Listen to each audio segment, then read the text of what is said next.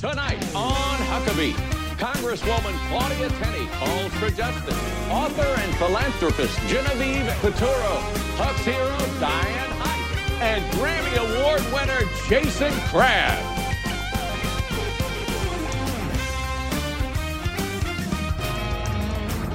That's Trey Corley in the Music City Connection. And I'm your announcer, Keith Bilbrey. And now, here's Mike Huckabee.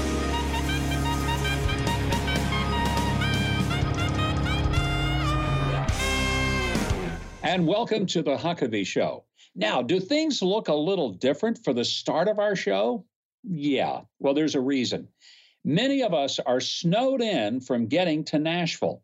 My wife and I just moved from Florida back to Little Rock so we could be closer to our seven grandkids.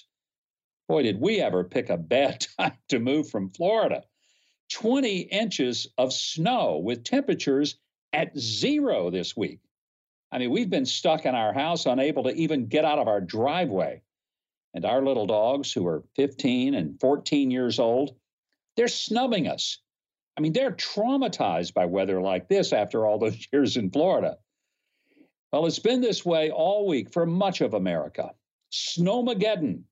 And we're beginning to fully understand the implications of renewable energy in states like Texas, where the wind turbines froze and left millions without electricity. Now, that's got to be embarrassing for Texas. I mean, that's the state which produces more oil and gas and refines most of our oil, who built windmills that, well, we found out they just don't work in extreme cold. It's a doggone good thing that we are experiencing global warming. I mean, without all the heating of the earth from global warming, gosh, we might really be getting cold. Now, you remember Punxsutawney Phil saw his shadow just a few weeks ago. So maybe we ought not to be that surprised that we have an extended winter. So you may want to know just how cold is it? Well, the weather is about as cold as the shoulder Liz Cheney got when she tried to show up at a Trump rally. In fact, it's so cold that Adam Schiff was seen with his hands in his own pockets. Well, at least the unconstitutional nonsense of impeachment is over. What a waste of time and our tax dollars. I mean, if this is part of the Democrats' plan for unity, I think they're about as delusional as Mitt Romney thinking that he's the future of the Republican Party. The Democrats sought to get a president out of office after he was already out of office. No real evidence presented, no witnesses called, no due process, and falsified evidence presented as fact with a slick Hollywood produced movie, just a few of the sideshows of the second impeachment circus. But when Democrats decided that their presented case was so weak and hopeless, they then decided maybe we ought to call some witnesses. And the Republicans said, Sure, that sounds great. Why don't you call some witnesses? Because if you do, we've got a list of over a 100, including Nancy Pelosi, that we'll call. Suddenly the Dems said, uh, you know what, we're done. And just like that, it was over. Must have been awkward for Democrats who so self righteously condemned Donald Trump's tone to see themselves on a big screen TV in the Senate chamber, screaming sometimes violent threats to anyone who ever even voted for Donald Trump. Now that President Trump has been acquitted twice, what if the Democrats will find something productive to do? Probably not. I mean, they've become a one trick pony, but the trick's getting old. The pony is ready for the glue factory, and it's just not working anymore. Let's hope they chill out and work on some real issues for a change. And if they need any help chilling, I think we can help them by sending them some of this outrageous snow that's paralyzed much of the country. I've decided maybe Congress does its best work when they aren't working at all, just leaving the rest of us alone.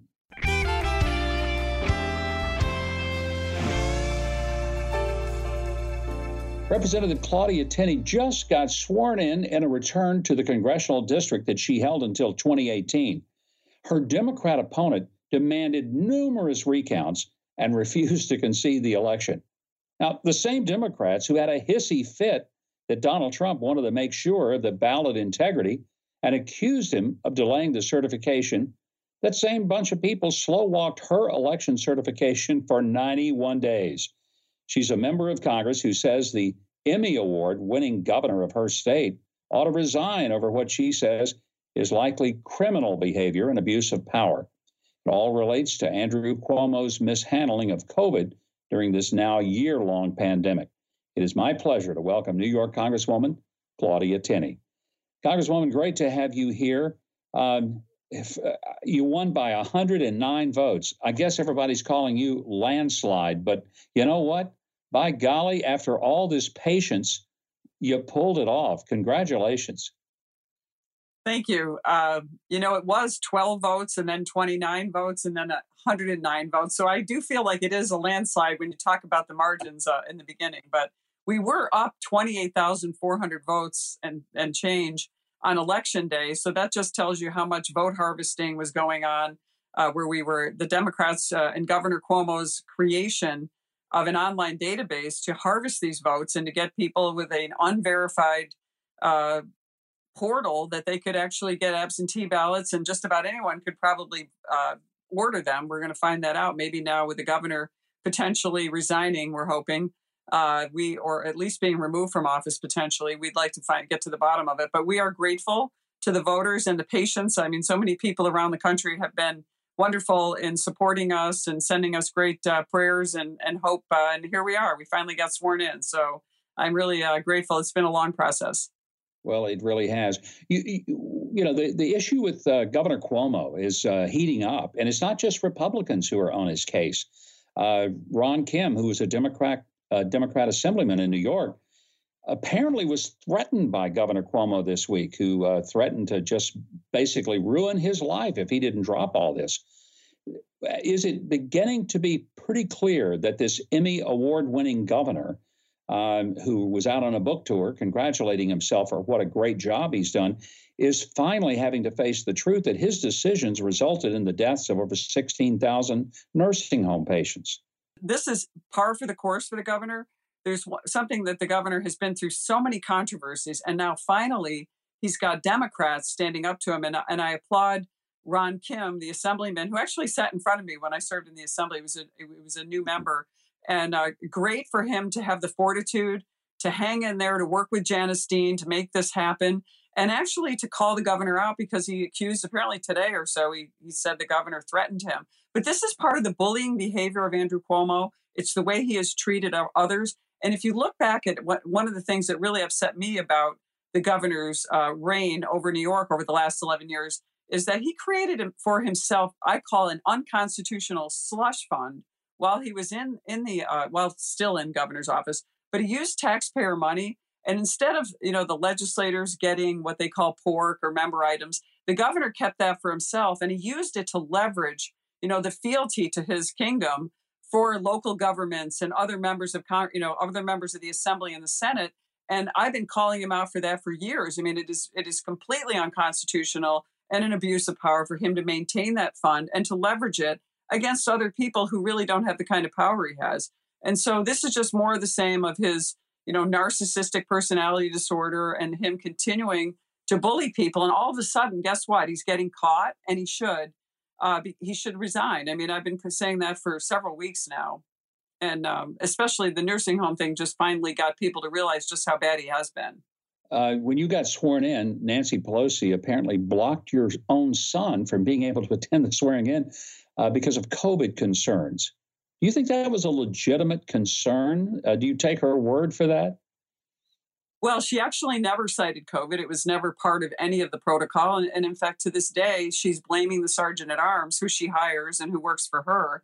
Uh, COVID was never part of it. In fact, security concerns were part of it for my son, who graduated from the Naval Academy. He commissioned as a Marine.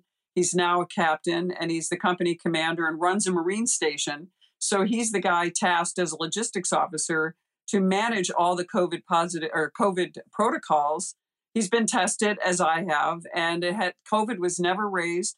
It was just something uh, where Nancy Pelosi, similar to Andrew Cuomo, she did it because she could, and it was a heartless gesture. I mean, every other uh, member who got sworn in on January 3rd and what looked like a veritable super spreader, if you see them all in the chamber, you know, there was no one in the uh, House chamber, which is, you know, up at the top in the gallery where where visitors go. You know, everyone else got one family member, and I think she just did it because she can, and and that just tells you the kind of uh, kind of leader she is, and what people are, what we're up against as Republicans. You know, we it's, it's really unfortunate that she did that. So many people are moving out of New York. Uh, they're just tired of both uh, Bill de Blasio, the mayor of New York City, and Governor Cuomo, their heavy handed tactics, especially during uh, COVID. Are, are, people in New York ever going to wake up and realize that electing the, the left wing of the Democratic Party is destroying their state and the ability of businesses to, to be able to function and live there and prosper there? the people in New York, we're victims of what New York City, uh, the power that New York City has with so many people uh, to overwhelm our votes upstate New York. But I hope people start waking up and realizing what just what's happening. I mean, I just looked at, you know, not only the abuse of power with the, the, the shutdown and the lockdowns and the inability to have our children go to school. Uh, it's really a problem here in New York State. And it's been for a long time, and the taxes and the regulations. And now something that's going to, that I, that really has uh, gotten my attention is watching what has happened in Texas over the last few days has been really disastrous. New York has a very disastrous energy policy that was put in place by our Democrat run state and led by Andrew Cuomo. Uh, we, if something as devastating as what's happening in Texas were to happen in New York now, it would be a disaster. Just in just nine years, New Yorkers are now going to have to reduce our dependency on fossil fuels, and that's all fossil fuels.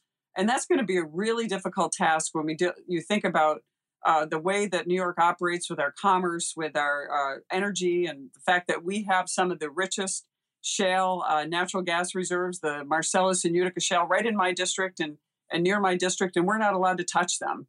And uh, the reducing emissions and uh, getting into energy independent is something that would would be and providing a number of jobs would be a tremendous boon for New York. But Andrew Cuomo has a moratorium on, on natural gas drilling, and the Democrats bring it through, and they they make it happen every year, and they're really hurting businesses in upstate New York and the ability to have jobs. And that's why you're seeing the largest outmigration of people than any other state. I hope people wake up and get out to vote. If my race teaches anybody anything, your vote does count, and we need to get out and vote. And if Republicans voted in the same percentage numbers as the Democrats do in New York City, uh, we could actually take back some statewide seats and, and really take back this this state from from what I can see is going to be a potential disaster for us down the road. Well, I hope it happens. Congratulations yeah. again on the uh, victory to get to Congress. And if we want to tell our audience, you can keep up with the Congresswoman on social media at Claudia Tenney and visit tenney.house.gov to sign up for her newsletter. And by the way, Keith Bilbrey, who is a little snowbound himself, is going to give us a sneak preview of the rest of the show right now. Tonight, best-selling author Genevieve Piturro and Huck's hero Diane Height. Plus, Grammy Award winner Jason Crabb. Lots more Huckabee is on the way.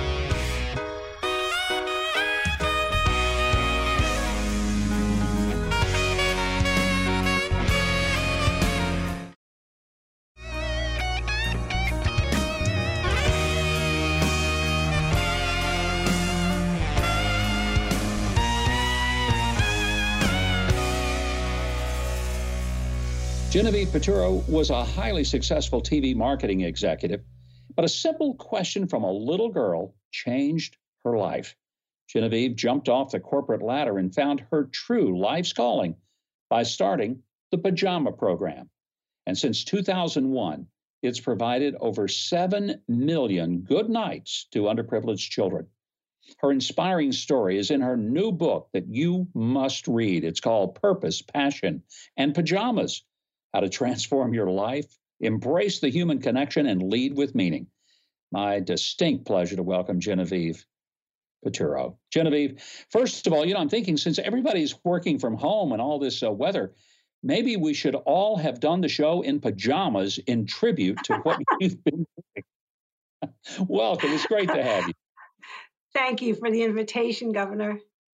Well, you know, this is uh, a wonderful organization that all got started because of a question a little girl asked.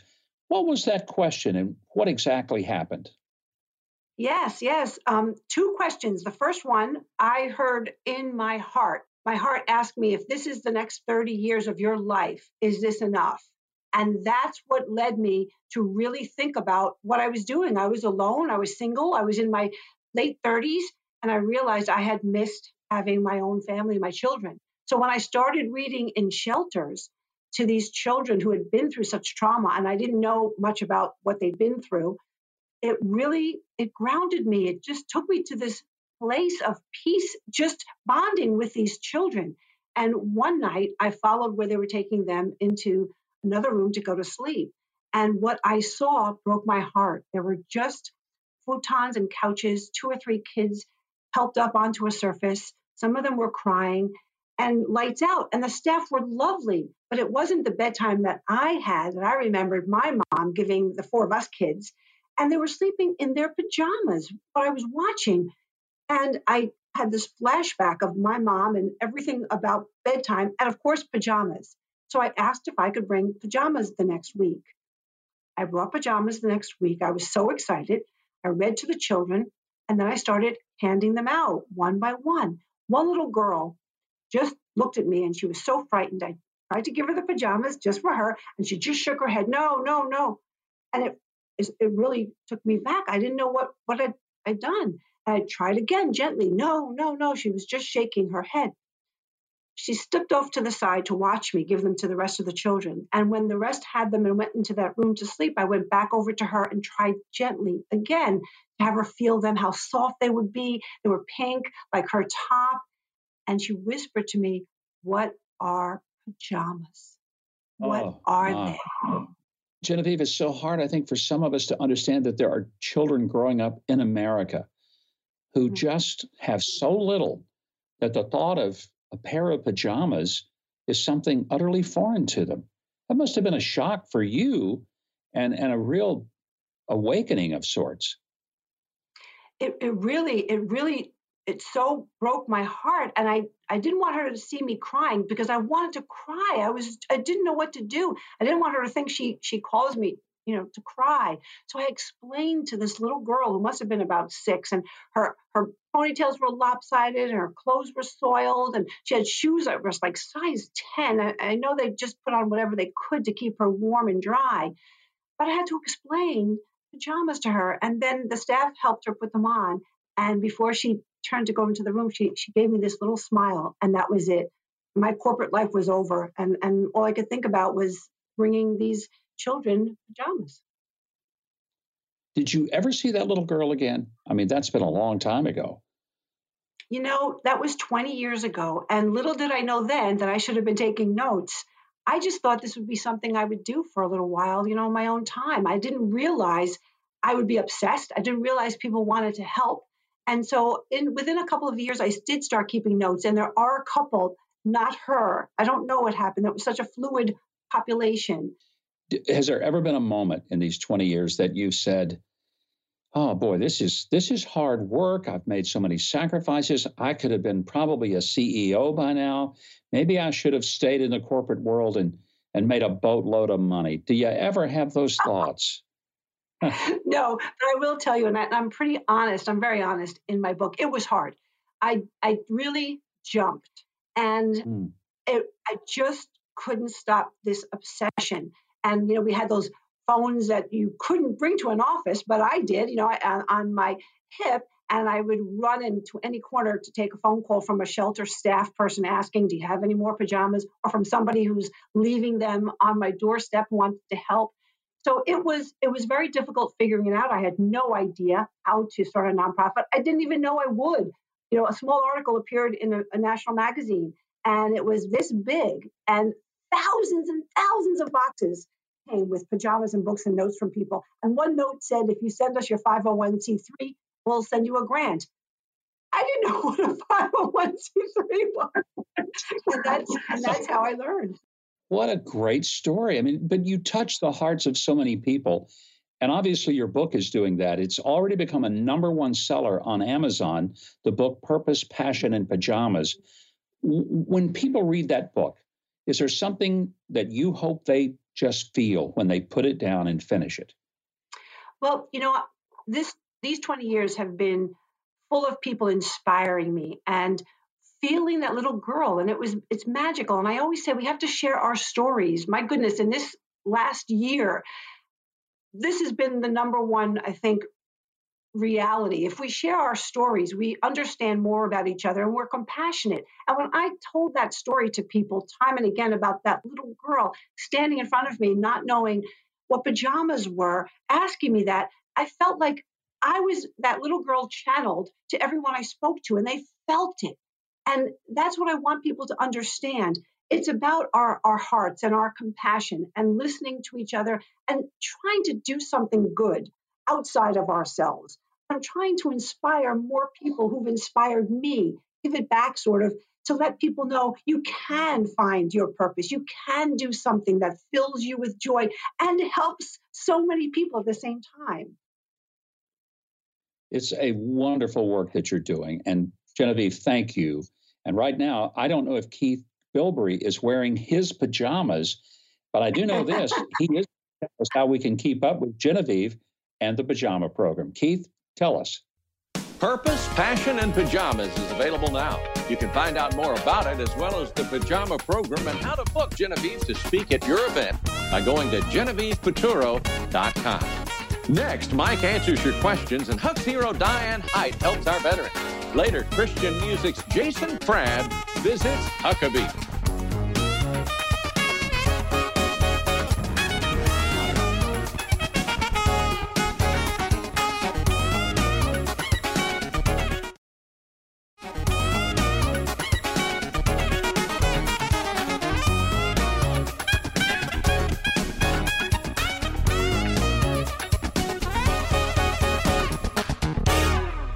Welcome back to this snow day edition of Huckabee. Well, as I said earlier, I'm stuck here at home in Arkansas due to all the ice and snow that's been hitting the South this week. Keith Bilbrey, he's stuck in his home south of Nashville as well. But somehow I hear that Trey Corley has been getting out a bit and even enjoying the cold and the snow in Nashville. Oh, yeah. Now, Trey, you even know what snow looked like before this week. Gov, I'm a Missouri oh. boy. Come on. I mean, look, I got some video for that. you. Check this out. Look at that. I'm, I wasn't oh, scared oh, wow. or anything. uh, the people behind you look pretty Golly, crazy. that's a girly laugh. I'm sorry. Oh, man. Looks like a bobsled team is what it yeah. out there. Wow. Talk me into it. I don't know. I'm glad. What I know. it, it looks like a lot of fun, but I know that if I were to try to get out and sled, It'd be like skydiving without a parachute. I could only do it Amen, one time. Time. Wow. Uh, so, Keith, uh, what's it like out at your place? Well, as you can see, it's it's beautiful. We've got a lot of ice and snow, and the, the, of course the road's pretty covered. But uh, in response to Trey and, and his showing off his sledding, I oh, want boy. you to look at this. This is this is me coming down the hill uh, on a sled and skiing. And wow. I mean, look skiing? at that form. Yeah. Oh man, man, look at you! Wow, look at that. Very natural. Did I did I ever tell you I did oh. try out for the Olympics? Wow. well, you Where's know, the Trey looked like Aiken bobsled team. You actually looked like you could, uh, you know, be on the Swiss bobsled team. Oh, like absolutely. a real no, I'll stick to music. wow, I think you should. Well, it's beautiful yeah. footage, Keith. But I know that uh, we've got some questions, even in the midst of the ice and snow, that have been coming in our my two cents at tbn.tv mailbox. So if you want to uh, dig through the snow and find those questions, we'll take them now. Oh, the mailman delivered as he faithfully does in the ice, sleet, snow, whatever. Well, Gayla Banks says, Governor Huckabee, I'm so glad to be receiving your daily newsletter. Your observations and views of current issues regarding Trump and the corrupt powers in government are greatly appreciated. I don't know if you addressed the lengthy video many of us have seen and sent on about Mike Lindell's reveal of voter fraud proof. I'm not aware of any responsible assessment of how accurate it is and what ramifications will happen, if any, the video sounded so compelling and convincing, which I find hard to understand it being dismissed. Thank you for being a beacon of light for Americans who have a strong moral compass. Well, I appreciate your kind words. I have seen the video. Uh, I, I, think that there's a lot of uh, compelling arguments there for uh, some voter irregularities. And, and the whole point has been I can't tell whether or not there's been enough to would have swung the election the other way. I don't know whether there is uh, criminal activity, but there is enough question marks that have been placed on the election and how it was handled and how votes were tabulated that it would be in everyone's best interest, including the Democrats' best interest, to do a full scale review, audit, and investigation of exactly how the ballots were counted, accounted for. Were there any issues, whether people may have been voting uh, more than once? All of that we need to know. And I appreciate Mike Lindell for at least uh, trying to assemble a lot of that, uh, uh maybe video footage and question marks. And whether or not it's all true, I simply don't know. But it brings up enough questions that I think we all deserve some better answers than we have been getting from a lot of public officials.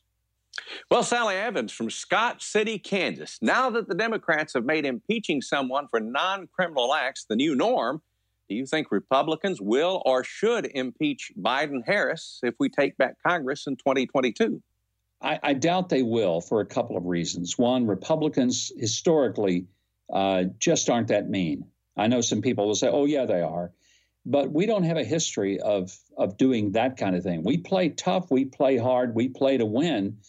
Uh, but quite frankly, Republicans rarely use the power of their offices uh, to just go after the other side for petty purposes. They may do it for policy, they may push through a court nominee.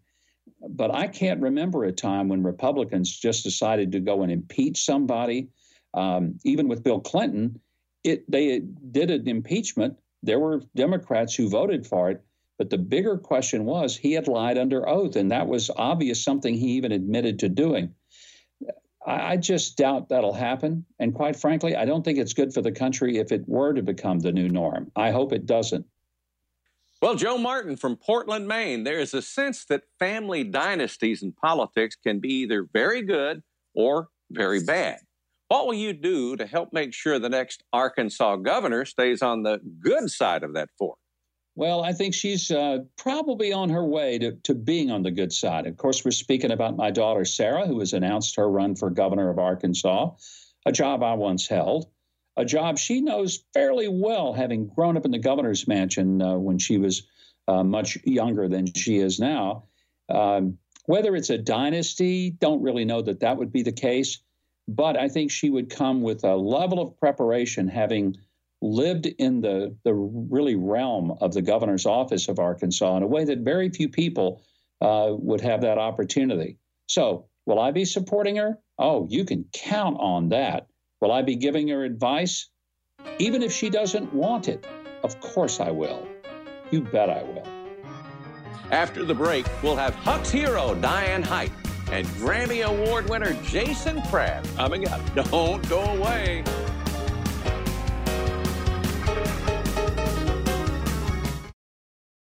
As Samaritan's Purse continues to bring life giving help to families all over the globe, won't you help them to serve the hurting and serve them in faraway places. I want to encourage you to call or visit the Samaritan's Purse website and live by Jesus' words to do unto others by giving a generous gift to help those in need, whether physically or spiritually. Just as Jesus served many with a little that was blessed by God, so your gift of any amount can work wonders in His hands. They'll help heal the broken in our world. So please give that others may live. You may not know this, but there are more than 9 million U.S. veterans over the age of 65, and many of them still struggle with PTSD and depression. Our Huck's Hero tonight has a simple goal to honor and support these patriotic men and women for the sacrifices that they have made for our country through her organization called Forever Young Veterans.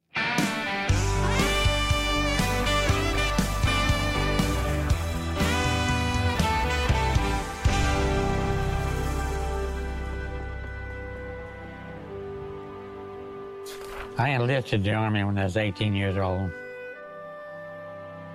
I went to a country boy. I'd never been anywhere in my life. I was a bombardier navigator gunner on a B 24.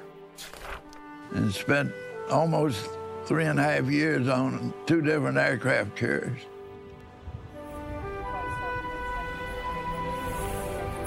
We honor veterans uh, 65 and older, so that's World War II, Korea, Vietnam vets, and men that served in between.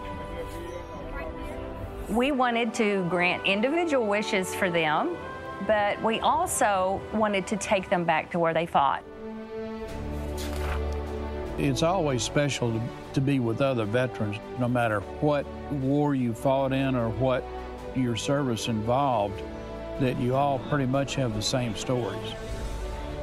I have nine Marine friends that I lost in Vietnam that their names are on the wall. One of the names on the wall behind us was my closest friend, Gary Thorpe. He was killed the 25th of February 1968 when an artillery round hit his bunker. He died instantly. But to see his name on the wall right over my shoulder was really, we didn't plan it, it was just something that just happened. And Diane calls it a, a God moment these opportunities when these guys get together, on a trip especially, that's when the vets would get together and talk. And Diane would try to encourage people in the beginning, and after a while, it wasn't so hard. They began to share about their experiences in the military, people that hadn't talked about that for years. And I saw some healing and unburdening going on. It's such a satisfying feeling to know that we're making a difference in their lives. We just see God work miracles after miracles. I can plan trips and raise money, but only God can bring healing in their lives. I've really enjoyed the Forever Young Vets, getting together with the veterans and uh, getting to know them better.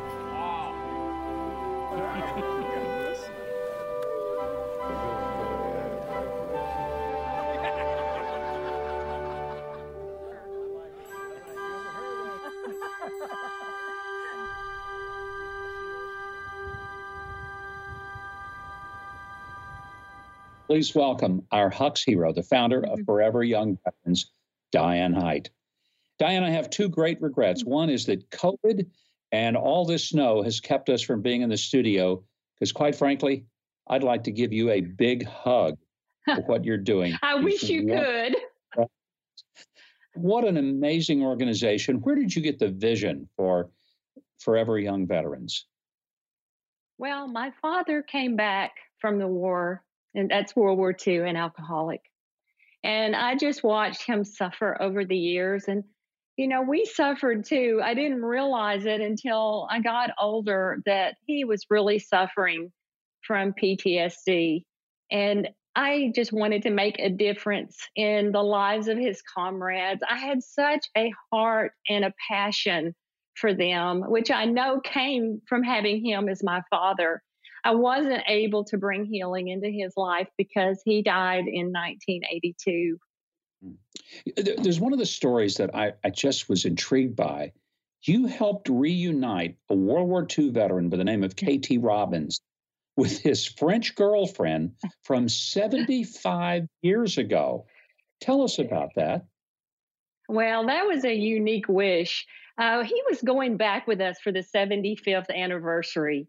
And uh, we have a monthly meeting in Germantown, Tennessee, and we have about two 200 veterans that come. And, and so he brought me this picture and he said, You know, since I'm going back to France, I have uh, this family that I'd like to locate. He, he said, You know, they befriended me during the war. And he showed me this picture and it was of this beautiful, sexy girl. And I said, "Okay, I was not born yesterday. I know you want to find her. You're not interested in yeah. the family. And he said, Well, I really don't think she's alive because it was 75 years ago. And uh, he was 97, 98 at that time. And so I tried to find her. I wasn't very successful. But what ended up happening, we uh, had a French news station over in Paris that was doing a story on one of our veterans.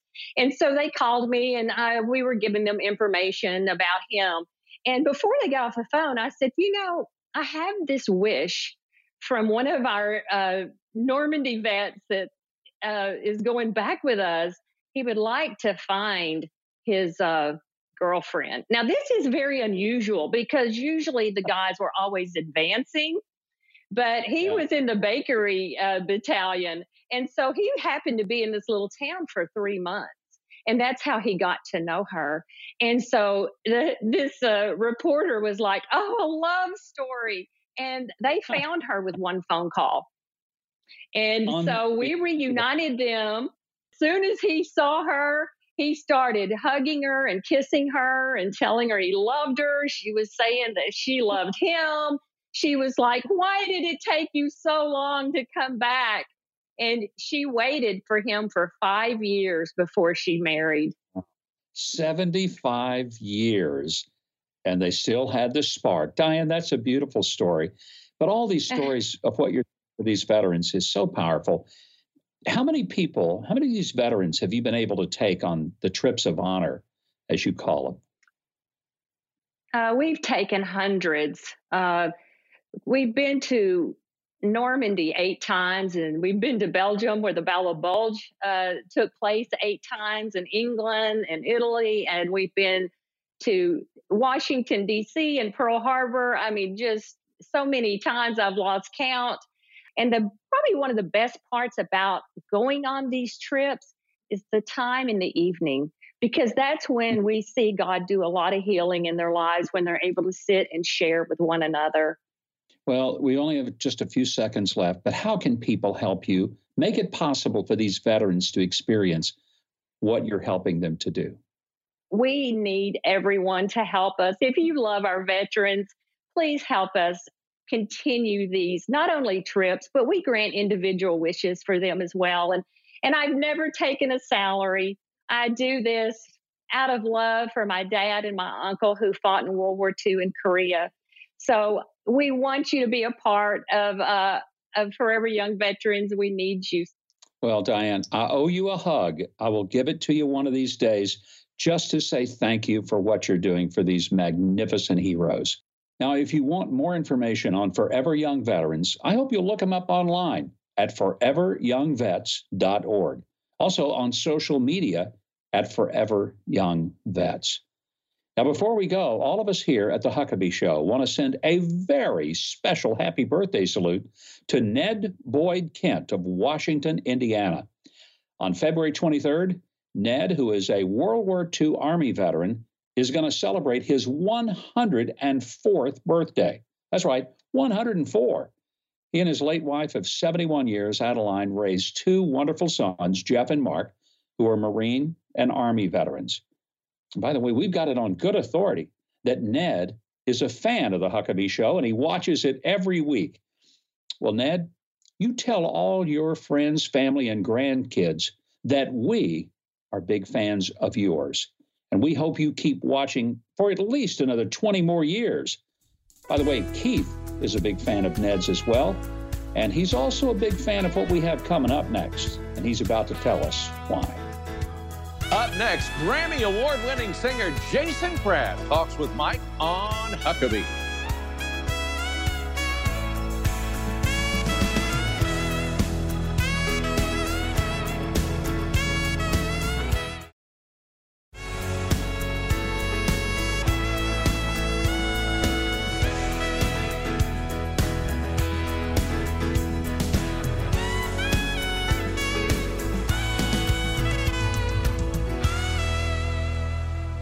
Week, legendary radio broadcaster Rush Limbaugh died after a long and valiant fight with lung cancer. No one, and I mean no one, had a greater impact on radio in the past 50 years than Rush Limbaugh. He single handedly saved AM radio by creating a type of talk radio that exploded into a cultural force. His wit, his wisdom, his wonderful sense of humor made him unbelievably popular with patriots and conservatives and he was hated by people on the left who never understood that he never hated them back. He loved America, and America loved him. He will be missed, but certainly not forgotten. I also want to mention that an icon and bright light in the world of Christian music has passed away this week, known to fans simply as Carmen. The Gospel Hall of Famer died in Las Vegas earlier this week at the age of 65. We remember Carmen fondly as an early trendsetter in contemporary Christian music, and he too will be dearly missed. We turn now to a very special guest, Jason Crabb. He's won two Grammy Awards as a Christian music recording artist, and his new single, Just As I Am, is racing up the music charts. And Jason is joining me now to tell us about it. Welcome to the show from the Huckabee Theater, where I can't get to, Jason Crabb. Jason, great to have you here. It's good to be in your theater. You're home away from home, but uh, you're stone in. Well, I am, but uh, you know, we're so grateful you could be with us. But before we talk about the new song, I, I want to just ask you about Carmen because oh. you and Carmen had a very special relationship. Tell us about it. Well, I would have never dreamed, um, you know, that I would have ever got to be friends with him because he impacted my life so much uh, when I was a young man. I used to buy his videos, watch what he did. He was I mean, he was a trendsetter. He would do, you know, these uh, videos to his music, and his lyrics were just different than your normal songs. I mean, uh, every youth group went out to go see him. And so, you know, I was a huge fan. And then I remember um, being at TBN, uh, meeting um, Carmen for the very first time. We became friends. We talked, did music, some music together, did some uh, shows together. We did just what a great, great man, and uh, for sure uh, we're going to miss him. My goodness, we're going to miss him. Well, I want to talk about something that's brand new. The song, "Just as I Am," very timely about being loved by God like we are. Yeah. Jason, it yeah. seems like a lot of people have a hard time believing God loves them like they are. They feel like they got to do something to get more presentable before God will love them. Tell us about this song and how it impacts people. Well, that's one of the things that I love about the song. That is one of the lyrics is, you know, if I cannot earn your love by trying to measure up, why do I think I'd lose your love in the lows? And I love that lyric because it's a message that every Christian, every minister wants to get across to the world. You don't have to have it all together. Nobody's perfect. Nobody's got it all together except Jesus. And uh, if we could get it together or, or, you know, get ourselves, I've heard people say this, Governor, I've heard them say, well, when I get my life healed up or when I get fixed or when I get in a better place, then I'm going to go to the, you know, then I'll go to church, you know, I don't want to. And I'm like, if you could do that, we wouldn't need Jesus. But we need Jesus. Well, we truly do. You know, your career has been both with the Crabb family, then as a solo artist.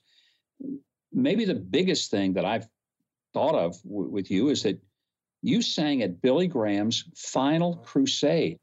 What an incredible experience. What impact did that have uh, just on you spiritually and personally? I would never forget that day. I tell people about it all the time. Sister Carol Cymbala and Pastor Jim up there at the Brooklyn Tabernacle. I loved them so very much. Sister Carol called me and she said, Hey, I know you're out on the road, but we have this opportunity to sing a song, you know, the song that you've recorded uh, with us, you know, called I'm Amazed at this event, and would love for you to just think about coming up. And I said, Well, sure. And I said, Well, what is the event? And they said, It's the last Billy Graham crusade in New York. And I said, I don't even have to think about that. I said, I don't care what it is, I'll be there. And when he walked up on stage, his white hair blowing in the wind, and he preached mm. the sermon, he said, We will know the signs of the times as compared to the days of Noah. I'll never forget that message that he preached. It was absolutely stunning message. 140,000 people there gathered in Brook or in New York and um, I'll I'll never forget that moment. Uh, Jason, NASCAR fans can also watch your face race by. Uh, Jason and his record label. You sponsored number 23, Natalie Decker's car. Now, that's pretty cool. Are you a big NASCAR fan? Oh, I love NASCAR. Uh, big fan now. I'm a real big fan. I'm a fan of Natalie Decker for sure. 20, I think she's 24 years old. Sweet little gal. She's no bigger than a whisper. And she here she is going to be driving this NASCAR, 200 mile an hour around a round track. And so, uh, Red Street Records, uh, Jay DeMarcus, uh, Mark and Don, all those guys over there, uh, they said, We want to, um, so, you know, we want you to come up for the unveiling of the car. I had no clue yeah. that they were going to put us on it.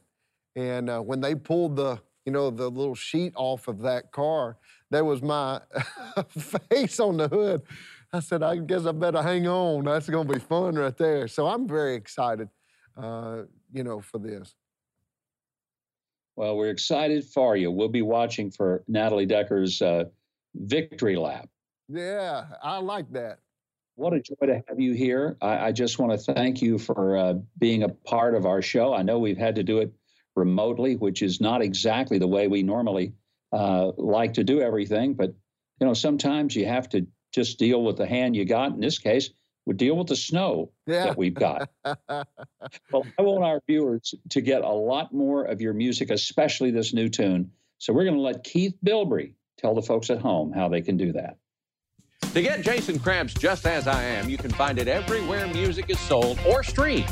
For his concert schedule and more about his music projects, go to his website, jasoncrabb.com. After the break, Jason Crabb performs Just As I Am on Huckabee.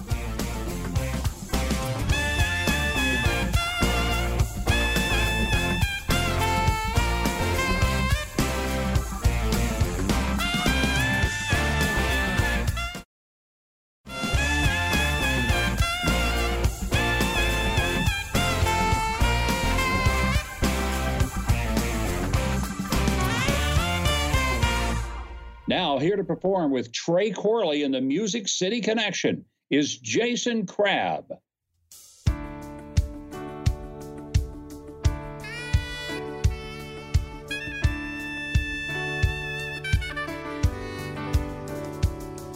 I've been trying to figure out what it means to be human flesh and bone, spirit and the soul. If I cannot earn your love by trying to measure up, why do I think I'd lose it in the lows?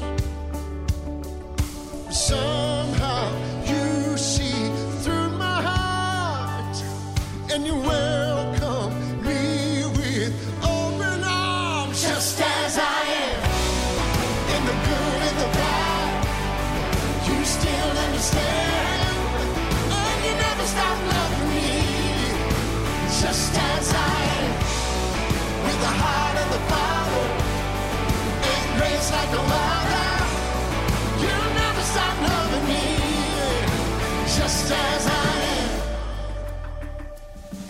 You've been patient with my wandering, always knowing what I need. With a gentle hand, you show me where to go. Though the highs have been a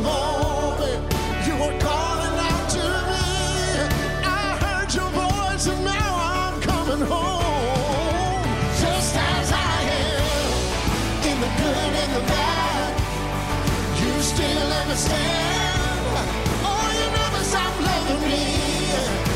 Just as I am. With the heart of the Father. In grace I know I you never stop loving me. Just as I am.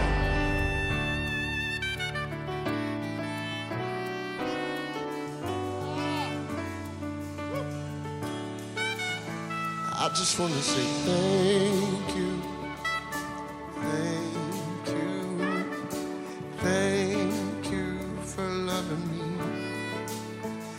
just want to say thank you.